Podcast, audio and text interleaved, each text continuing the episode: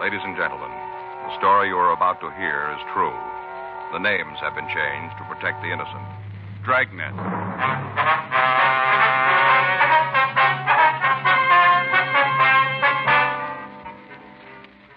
You're a detective sergeant. You're assigned to Bunko Fugitive Detail. An organized gang of pickpockets is working in your city. None of the victims can give a description of the suspects. There's no lead to their identity. Your job? Get them.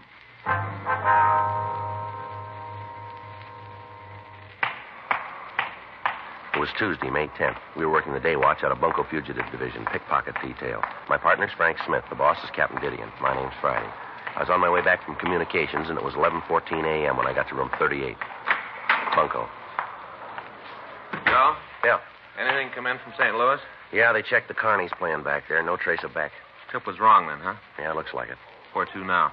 Well, about all we can do is sit and wait for a reply on the radiogram. He's got to be someplace, and he isn't going to stop working. There'll be word on him somewhere. I'll be glad when we turn the key. Yeah. Excuse me. Yes, sir? I wonder if you could help me. Oh, we'll try, sir. You want to come on in? What's it all about? I've been robbed. Sir? They took my money, all of it, every bit. I don't know how, but they took it all. I don't know what to do. Well, do you want to sit down? Yes, please. I don't know how they did it. I tried to be so careful, but they took it all. 37 years doing without, and now I got nothing. Well, Oh, this is my partner, Frank Smith. My name's Friday. Maybe if you tell us what happened here, we could help you. Yes, maybe. I'm Louis Bonning. Yes, sir. I live at 1820 Woodworth Court, Los Angeles, 12. I have a room there, I see. $14 a week in privileges. If you tell us what happened, Mr. Bonning, we might be able to do something for you. And I'm trying to tell you, I'm trying to think of what happened. I don't believe it yet. Oh, now you said you were robbed. Is that right? Yes, $5,200, all gone. Well, were you held up? No, nothing like that. If it was that way, I'd know. But just all of a sudden, I put my hand in my pocket to feel the money, and it wasn't there. Nothing was there. I had a pocket full of empty. Now, sir, do you usually carry that much money around with you? No, mister, I got it from the bank this morning. I'm going away. I was leaving Los Angeles. That's why I had the money, so I could leave. All right, sir. Suppose you start right at the beginning and tell us the whole story, will you? Well, my wife passed on four weeks ago, Monday, April 4th. Uh, that's when it happened, April 4th. Uh Uh-huh. huh. We came to this country when we were both young. She died four weeks ago. Yes, sir. If you'd go on about the theft, please. Well, I thought I'd maybe go back to Chicago to live with one of my daughters. She asked me to come, and I thought I would, so I drew out the money. You took the money out of the bank? Yes, this morning. $5,200. It's what we'd saved. I couldn't leave it here in the bank if I was going to be in Chicago. Well, you could have had the money transferred, you know. Well, I guess that's what I should have done, but it's too late now. Did you have the money when you left the bank? Uh, yes, I rolled the bills up and put them here in my pocket. Uh, here, this one on the left side. I kept my hand on the money, so I knew it was there. Now, what'd you do after you left the bank? And I was going home. I thought I'd walk home. I went down the street, and then I thought I'd stop for some coffee. I was all packed at my room, so I didn't want to make a mess. I thought I'd have a cup of coffee out. Mm-hmm. I went into the big market. They have a coffee counter there, and I went in and sat down. All the time I kept my hand on the money. I could feel it through the pants. It was in my pocket. Yes, sir. I had the coffee, and then I went to go out of the market. As I walked through all the people, a box fell off a stack of boxes and almost hit me. I didn't think anything about it. Nobody was hurt. All the people in the market came over to me and asked if I was all right, but I said yes, I was all right. Then I went out of the market. I got on the street. When I remembered about the money, it was gone. Now, it had been taken from you in the market, is that right? Yes, mister, it was in the market, I think. Well, let's get this straight. While you were in there, did anyone bump into you? I don't understand. I mean, anyone jostle you, bump into you without reason. Mm, No, no, I don't remember it. Did anybody follow you from the bank to the market that you noticed? It was hard to tell, mister. There are a lot of people on the streets. It would be hard to tell if there was anyone. Yes, sir, I understand. But was there any one person you recall having seen this morning? One face that you might remember, maybe? No, mister, I, I tried to think about it, but there's no one. I see. Do you think you'll get it back for me? Sir? The money. It makes a big difference. How's that? Before, when I had the money, I could go and live with my daughter. With the money, I could be independent. It'd be a different feeling. You understand, don't you? Yes, sir, I do. That's why it's so important you get the money back, so I can go live with my daughter. So I can do that. That's the only reason I trouble you. The only reason I have to ask you to find the man. That's the only reason I got it. It's a little different with us, sir. Huh? We've got another one. For the past several weeks, we've been getting reports of the existence of an organized gang of pickpockets working in Los Angeles. Contrary to most opinion, a pickpocket seldom works alone. Like everything else, it's gotten to be a highly specialized operation. Normally, there are several men to each team. The jug mob, who usually spends his time in banks looking for the victim, the shover, who pushes or bumps the victim so his money can be taken, and the wire, who does the actual pocket picking.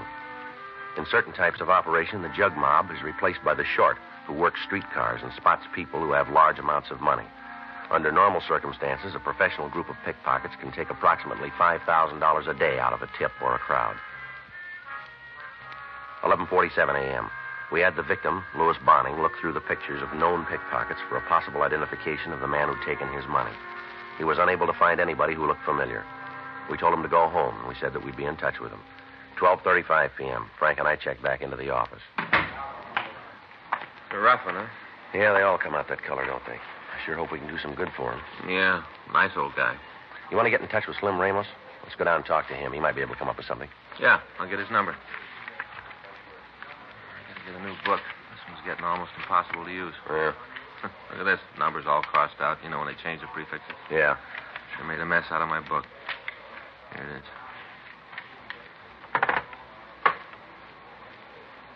Expert. Four.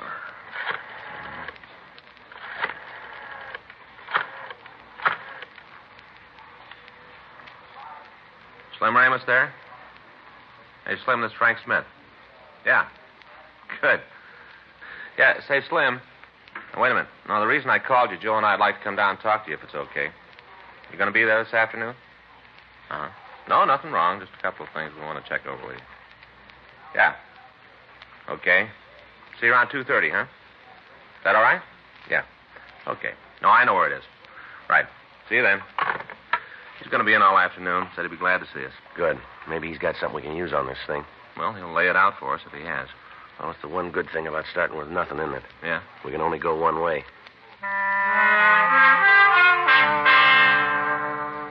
12.06 p.m. Frank and I checked out of the office and we started for Santa Monica.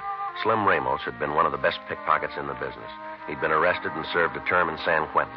After he'd been paroled, he'd opened a small stand on one of the amusement piers near the beach. From his past record, Ramos had been cooperative with the police department, and several arrests were attributed to his information. Ramos was operating a Wheel of Fortune booth at the end of the pier. Frank and I parked the car and walked out. Quite a place, huh? Yeah, I got to bring the kids down here some Sunday. They get a real kick out of it. yeah. That's Slim's booth there, isn't it? Yeah. I don't see him. He said he'd be here. He might be around back. Yeah. I'd sure like to win one of those hams. Yeah. Big ones, aren't they? Uh-huh. Slim, you around? Yeah, hold on. Be right out. Hi, Joe, Frank. Hi, How are Slim. you? I was in the back packaging some groceries. Uh-huh. What can I do for you? I'd like to talk to you about a cannon operation. Yeah, I should have known. Come on back here. We can sit down. All right. Hey, watch your heads on the counter. Yeah. Got a couple of chairs back here. Come on, I can finish up the sacking. All right, go ahead. Oh, uh, what's it about? Have you got any rumbles about a bunch working the downtown area? What kind of operation? Jug mob? I think I heard something about a bunch coming in from the east. KC, I think. Seems I heard they worked a couple of still dates with a carney back there. Boss didn't know they were working. When he found out, he had them kicked off the lot. You got any names for us? No, not right off. Got to check around. Might be able to come up with them. What's the bit? Yeah, they've been scoring good working the downtown area. Took an elderly man for his life savings this morning. Uh huh. Figures. Huh? They always pick on the elderly ones. Bump into a young guy might give you trouble. Pick the old ones, they don't seem to notice it. Yeah. How you been doing, Slim? Oh, good. Got it real good. I ain't killing the world, but my rent's paid. I know there ain't going to be a fuzz on my tail tonight. I got it real good. How long you been here now? Oh, I guess it's been about a year. Thought if I could get permission, I might go out with a carney this year. You know, work the front end. Mm-hmm. Got a letter from a friend that's got a grind store with one of the big ones. Says he might be able to get me in. A grind store? Yeah, you know, everybody plays, everybody wins. Pay a dime to win a piece of slum worth maybe a couple of cents. Well, this carney I might go with's got no grift in the front end, all percentage games. Way I figured, if you go out with a good one, Weatherhold's going to do all right. Well, you figure you can come out better than you do here? Oh, sure. You see, we get a real good play over the weekends. Regular days, it's kind of slow. Go out with a big carney, you can draw crowds any time if the weather's good. Bound to come out better. You'll check into those names for us, will you, Slim? Yeah, I'll make a couple of calls. Can you make them now? No, I'll have to get in touch with the guys tonight. I'll get back to you first thing in the morning. All right, fine. Same number, Michigan 5211? That's right. Bunko fugitive. Yeah, all right, I'll give you a call. Uh, buy you guys a cup of coffee? No, thanks, Slim. We're just going to eat. You want to come along? We'll buy you one. Okay. Now, hold on while I check with Harry. Have him keep an eye on things. All right. Uh, you go ahead. Okay. Now, watch the counter. I came up too fast the other day, like took all the skin off my back. Yeah. Hold on a minute, I'll be right back. All right. Nice looking place, huh? Yeah. He's painted it since we were down here last time. Yeah. Well, let's go. You painted up the place, huh, Slim? Yeah, thought I might turn a bigger tip if the place looked good. You know, people like a clean looking place. How are the rest of the booths doing down here, Slim? You know, pretty good. I told you. Great. Other times a little slow. Uh huh. Any grift down here? No, at least if there is, I haven't heard of it. Guy in the Santa Monica Police Department, Lieutenant Cunningham, he keeps the place real clean. Yeah, that's right. Last thing I heard about was a guy who was working with a camelback wheel. A what? Camelback. Like mine, only this was gaffed. How? Smoothest pitch around. The arrow is connected to a spindle. Spindle goes through a stand. Looks like it'd be no way to G it. Plain pipe. Looks clean. What's the gimmick? Well, the frame rests on four pins. Pins are supposed to be what anchors it to the counter. Uh-huh. Uh huh. Now, three of the pins go into one piece of the counter. They really do hold the wheel in place. The other one goes through a separate piece of wood on the booth side of the counter. There's a space between the board on the booth side and the one the three legs go through. Yeah. Now, the pin in the fourth leg is loose. It's connected with a bunch of levers inside the pipe, acts as a brake on the wheel. All the operator has to do is lean against the board, and he's got complete control of the wheel all the time. Well, that's a real nice deal, isn't it? Yeah, Eh? the way they figured, it's perfect. In case they get a cowboy in the crowd, the mark can pick the wheel right up out of the counter. Shows that there's no wires running to it. The wheel's gaffed, and there's no way to prove it. Set it up with a couple of sticks in front, let 'em win a couple of times, you got it made. That's the way they figure it. Doesn't work out, though. Well, Now, like on my wheel, I got 120 numbers on it. Figure I get good action, I'm going to have maybe half of them covered. Right off, the odds are on my side. uh-huh. Out of the rest, there's only one winner. Half of them covered means a gross of about six bucks. I give away five dollars worth of groceries. Even with a winner, I come out every time. Percentages prove it. Look at it that way, you don't need a gaff wheel. Yeah, it's too bad more of them don't figure it like that. Slim. Yeah, I suppose. Took me a long time to find it out. Yeah, but you came up with the answers. I hope I can do the same for you on the cannon operation. So do we. It's funny. I get to thinking when I was working as a wire, how we figured that any time we could lift a poke from a mark was a big laugh.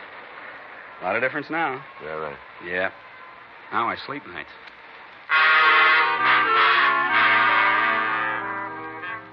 Two fifteen p.m. We continued to talk to our informant, Slim Ramos. He said that he didn't know the name of the carnival the possible suspects had been fired from.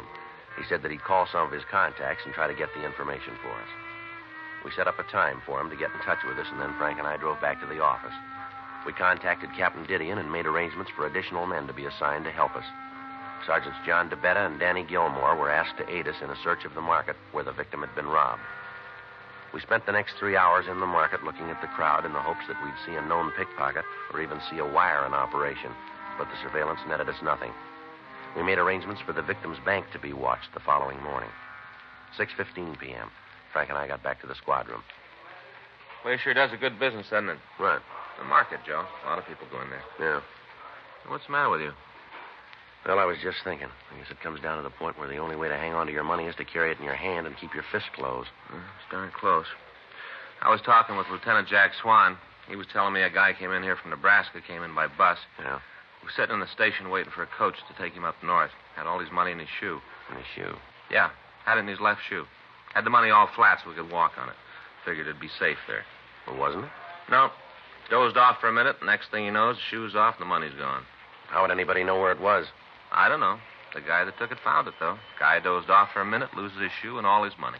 Anything turn up on it? No. I get it. Bunko Fugitive Friday. Yeah. Yeah, Slim. Mm-hmm. What was that name again? Yeah. Mm-hmm. What'd he say about it? Now, wait a minute. Frank? Yeah. Here you go. Give me a pencil. Pencil, too.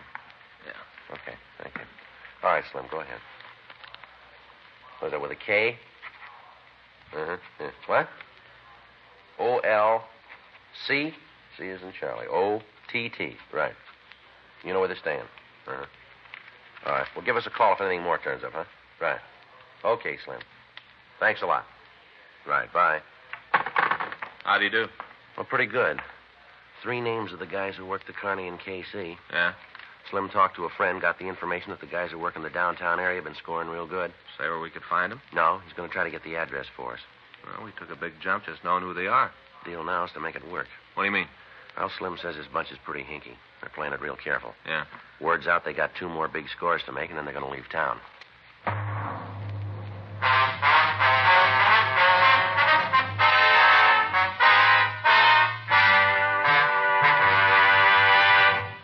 You are listening to Dragnet, the authentic story of your police force in action.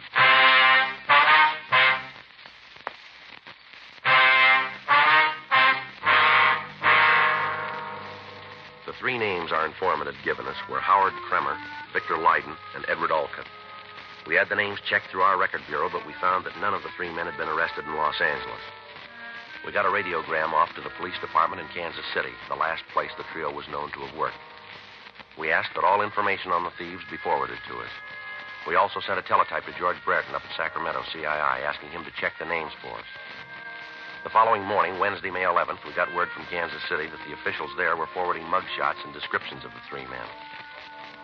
During the day, Frank and I met with Captain Didion, and a surveillance of the downtown area banks was set up. On Friday morning, when Frank and I checked into work, a special delivery letter was waiting for us. In it, we found the records and pictures of Kremer, Lydon, and Alcott. The pictures were handed over to the photo lab, and they started to reproduce them. The descriptions were sent to the print shop, and MO sheets were made up. As soon as possible, the pictures and the bulletins were distributed to all bank guards in the area. Additional officers from Bunko Fugitive were placed in the vicinity. Frank and I maintained a rolling stakeout in the downtown area. At 9 p.m. Friday night, the banks closed, and we'd gotten no report that the thieves had worked. Local broadcasts were gotten out on the men, but there were no replies. Monday, May 16th, the plan was put into effect again. No results. Tuesday, the gang didn't work began to look as if they might have closed up operations in Los Angeles and moved on. Wednesday, May 18th, Frank and I came back from lunch. I'll get it. Local fugitive Friday. Yes, sir. That's right. Where? Right. No, don't do anything to let them know. Right. Well, let's go. Some good? The shover, bank guard, just spotted him.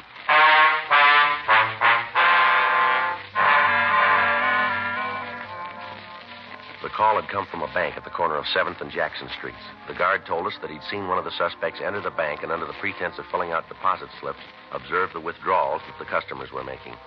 It took us a little under three minutes to get to the address. We checked with the guard, and he pointed out the suspect. Frank pretended to make out a deposit slip while I waited at the new account desk. When we entered the bank, the suspect was standing at the teller's window. In front of him was an elderly man. As the line moved up, the suspect began to examine the slip that he'd made out. Then, as the elderly man took his turn at the window, the suspect walked away and stopped by the door. He waited for the man to finish his business at the teller's counter. Then, as he passed through the door, the suspect fell in step behind him. Frank and I followed him down the street. As he walked through the crowds, he was joined by Edward Alcott, the shover in the operation. The elderly man entered a small tobacco store, and as he went through the door, the wire, Howard Kremer, joined the other two suspects. As the elderly man stood at the counter waiting to be served, the shover walked over to the magazine rack. He stood looking at the magazines for a moment, and then as he turned away, he seemingly tripped and fell against the proposed victim. Both Frank and I knew it was coming. We were watching for it, and yet we missed the actual theft. The wire moved in and removed the victim's money so fast that we couldn't see it. The shover took the wallet from the wire, and the gang was ready to move on. Frank and I stepped into him. All right, Mr. Police Officers, you're under arrest. For what? Stop dreaming. You know the route. Now, come on. Beat it. Come on, grab the knife.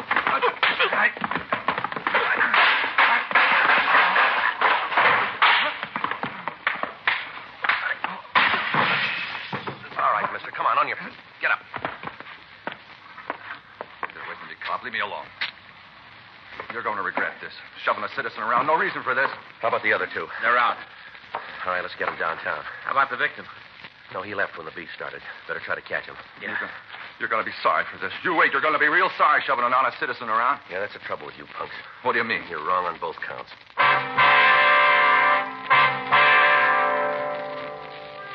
The three suspects were taken into custody and brought downtown. The victim's wallet was found on the person of Edward Alcott. It was identified by the owner and booked as evidence. 3.15 p.m. We took the wire, Howard Kremer, to the interrogation room.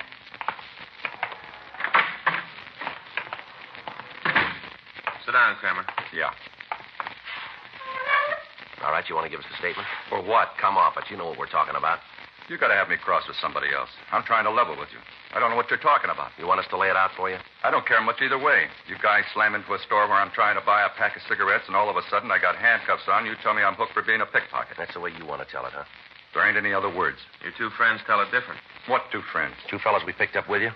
This is a big town, a lot of people. You walk into a store, you don't ask who's standing next to you. They put the whole deal on you. Who? Lyden and Alton. Never heard 'em. How long do you figure you're going to keep this up, mister? As long as it takes to get you on my side. They don't build days that long. That's your loss. I'm a nice fellow if you take the time to get to know me. All right, Kramer, this is way off the road. Now, maybe you got all day. We haven't. You can either give it to us here and now, or we can drop you into a cell and let you wait it out.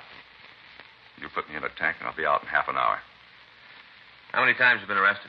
Who says there was a first? How many times? You got the books, look it up. We ask you a question. So I'm not a genius. I got trouble with addition. Take everything out of your pockets. What? Come on.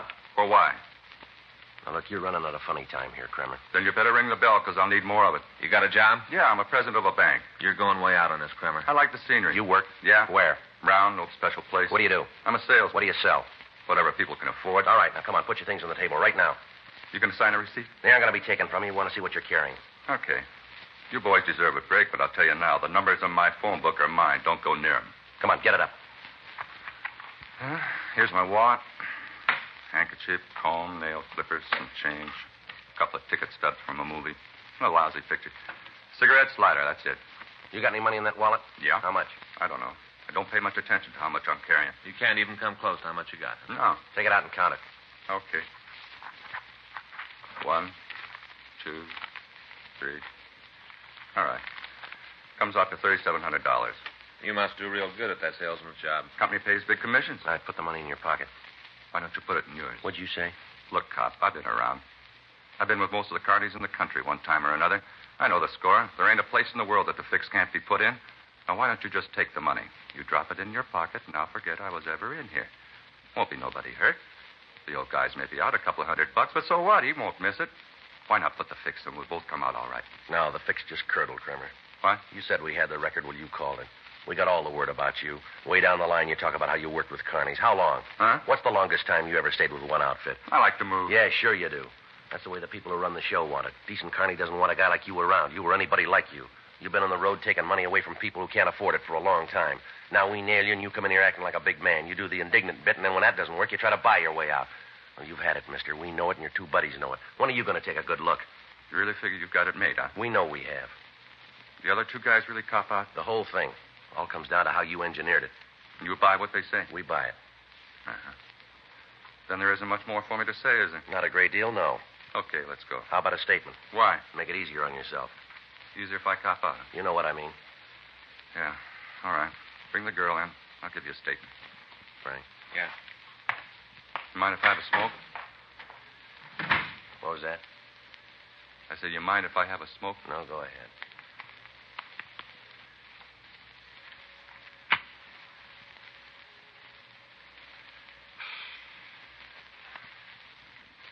Wild one, isn't it? What? Had it all down so pat. Good shover, better jug mouth. I'll sit in the front row with any wire in the business. All that and it don't add up to a winner. That's like you said. Huh? You got trouble with addition.